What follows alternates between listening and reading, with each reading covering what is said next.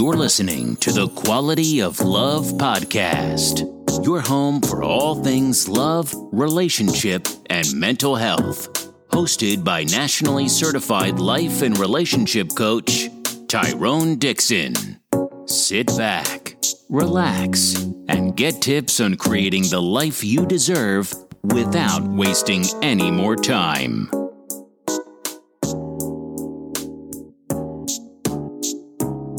Welcome to the Quality of Love podcast. I am your host, Tyrone Dixon, nationally certified life and relationship coach, husband, father to two beautiful princesses, and CEO and founder of a Rose Through Concrete Consulting.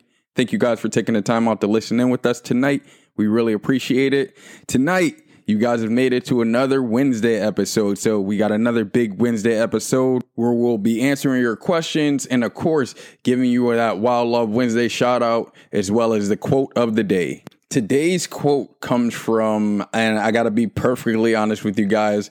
There's three people it may have came from. I've been saying it so long that I don't even remember which one it is, but it's either my biological mother, my godmother, or my aunt. And I say it's one of those three because I spent a lot of my childhood with those three women and in their homes. And they, all three of them have come up with some amazing quotes that I've continued on well into my 30s. But this quote was from one of them. So uh, they get credit for it. It, again, one that I use probably on a daily basis, I'd say at this point in time. But it goes, in order to grow through something, you have to go through something.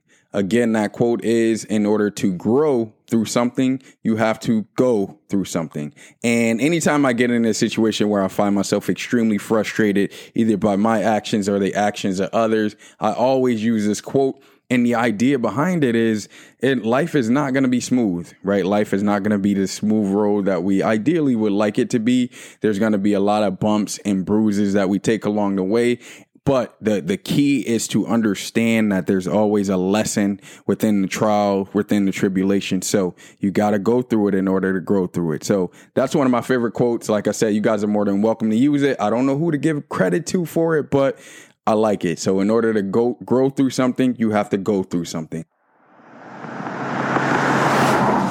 That brings us to our questions. Our first question for today was received via inbox. And this question is I had an affair. I didn't end it like I said I would. My husband found out and he doesn't trust me. How can I prove my husband to my husband I have no contact with the guy and I ended the affair for good? Whoa, that's a loaded one. I think um, and again, I'm a firm believer in second chances. I'm a product of second chances in life. I think that that seal of trust was broken in a relationship, quite frankly, right? So whenever you step outside of your relationship, whenever you have an affair with someone, whether that's a man having an affair with a woman or a woman having an affair with another man, there's a seal of trust that that's in that relationship that's broken. And if he caught you lying about ending the affair, there's probably some pretty deep seated trust issues there. I would invite you guys to go to therapy um, and have very, very frank conversations about why you cheated. There may be something that that you're unaware of that happened in a relationship that rubbed you the wrong way, that may have offended you, or it could have reminded you of an ex partner, or to be frank, your your husband may not be pleasing you in some way, shape, or form. Whether that's having conversations with you or in engaging in sex as often as you like, either way, my invitation with you to you both would be to go to therapy and just have a third person be able to take everything you guys have to say on. So I'm sure he has some frustrations. It's very, very difficult for a man to express his emotions, especially when he's been deeply hurt. So I would go, or you know what? I would change that. I would allow him or invite him to go to therapy on his own so he can be able to vent without, uh, without you listening in on him then I would invite you to do the same, go to the same therapist, have a venting session without him being able to listen in. And then I would come together at some point in time after the therapist has deciphered what's going on in the relationship. And if the relationship at this point is salvageable, they therapists are really, really good at that, especially when we talk about marriage and family therapists. I've met several um, throughout my life. And if you want to inbox me, I'll, I'll send some information over to you. But I know that, that marriage therapists and family therapists are excellent at taking your story boundaries and kind of bridging them together and find a bridge. But ultimately, for you, it may not even be something that you can do, right? It might be just a, a, deep trust issue with him, and that's something that you're going to have to deal with. I also invite you to go back and, and check out the dealing with a cheater or surviving a cheater episode. There's a lot of things in there that I think would be helpful for you, for you. Um, most importantly would be just understanding that he's going to come along at his own pace, especially when that seal of trust is broken. So understand that. And again, I would invite you guys to go ahead and um, have some therapy sessions. There's nothing wrong with that. Question number two, received via email is a close friend of mine is dating someone who isn't exclusive to her yet she remains exclusive to him. She knows why does this picture feel wrong to me? Is she being selfless for the wrong reasons? Once again, a close friend of mine is dating someone who is not exclusive to her, yet she remains exclusive to him. She knows why does this picture feel wrong to me? Is she being selfish for the wrong reasons? I think your friend is setting herself up for failure, to be quite frank. If you're making yourself exclusive to someone and they've not shown the signs that they want to be exclusive to you, that's opening the door or leaving the door open for you to get hurt. Right now, I know the term friends with benefits is tossed around a lot, especially nowadays with the, the limited um, willingness to commit to another person or commit to another party. But my um, my fear comes into play when you say that she's exclusive to him because if she's only exclusive to him and he's not exclusive to her, that leaves the door open. And I don't need to tell you, uh, I'm sure your intuition is telling you this, but as men, whenever you leave the door open for us, that is a sign that we can have our cake and eat it too. So if you've never heard the term have your cake and eat it too from the perspective of anyone, it simply means that we can do what we want in the relationship and not be held accountable, right? So that's my fear I definitely understand you as the close friend feeling like there's this just doesn't seem right or doesn't feel right. I wouldn't feel right either as that person's friend, but at the end of the day, they're going to make their own decisions. And let's just hope that your friend does not get hurt by making herself exclusive to someone that is not exclusive to her. Question number three My boyfriend slept with one of his female friends after we met, but before we started dating. We weren't exclusive yet, but when asked, he said he never slept with anyone after he met me. Now she wants to hang out with both of us. Am I allowed to be upset?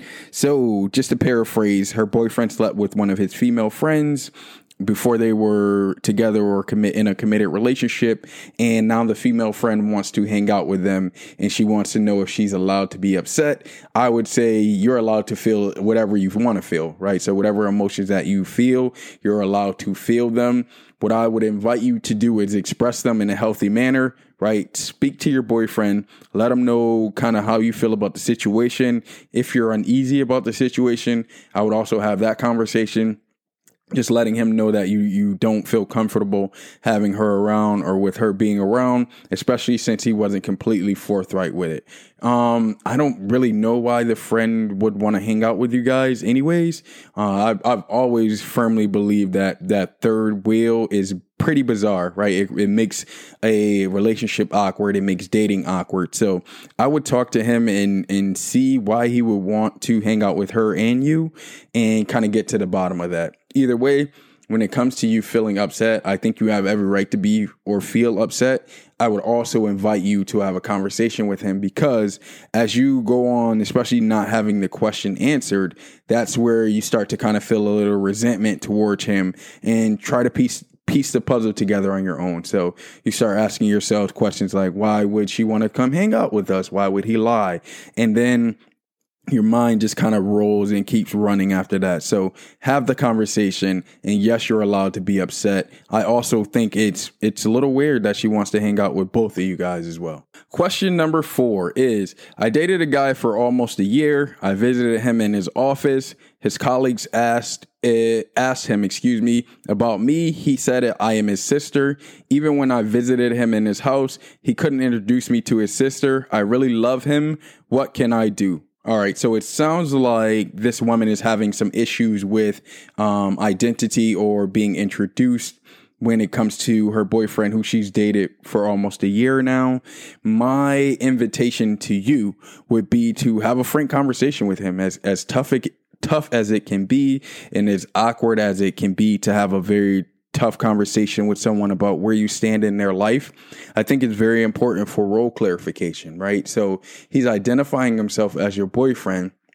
It sounds like when you guys are behind closed doors or when you guys are alone, but whenever you guys are in a public setting like his office um, or going around his family, he's treating you as if you're just a buddy or a friend, right? That can be very a very very dangerous spot to be in a relationship because there could be several factors at play. Number 1, he's kind of scared to introduce you as his girlfriend. Or number two, he doesn't quite know how to introduce you as his girlfriend. So he'll go on continuing to introduce you as a friend or a sister or someone it, it just seems better to introduce you as from his perspective and that, again that's dangerous because now in his mind he's not he's not fully full blown committing to you and he's leaving a door open. Like i said a little earlier um, with that answer to question number one there's there's so much gray area that falls into relationships. You need to have conversations and very frank conversations.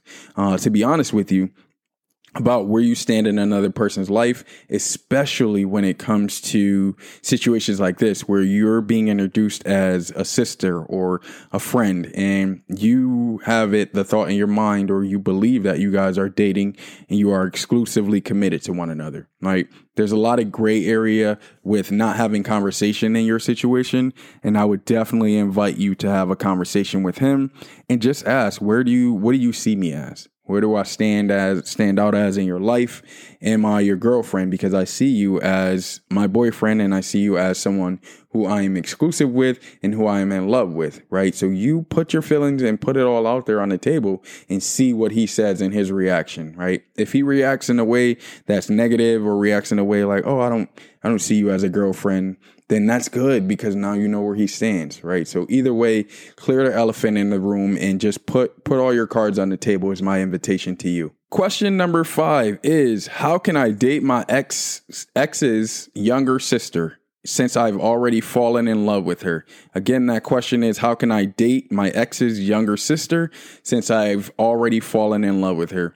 Um, that is a slippery slope, my man. I gotta admit to you, I would be cautious with that situation because that could cause a lot of riffles in the family and if the younger sister is very close knit to the family, right? So if they have really, really good relationships and they find out that you're dating the younger sister, that could cause her to be ostracized or to be frowned upon in her family, right? If you really, really are committed to this this other woman or the younger sister, I would first start, have a conversation with the ex. That's where I would go with it. I would have a conversation with her and I would explain all the things that you feel about the younger sister and explain why you will be better for the younger sister than you were for her because I'm sure there were some things that went wrong. That's why she's your ex, obviously. Some things that went wrong in the relationship, some areas that both of you guys could have done better on.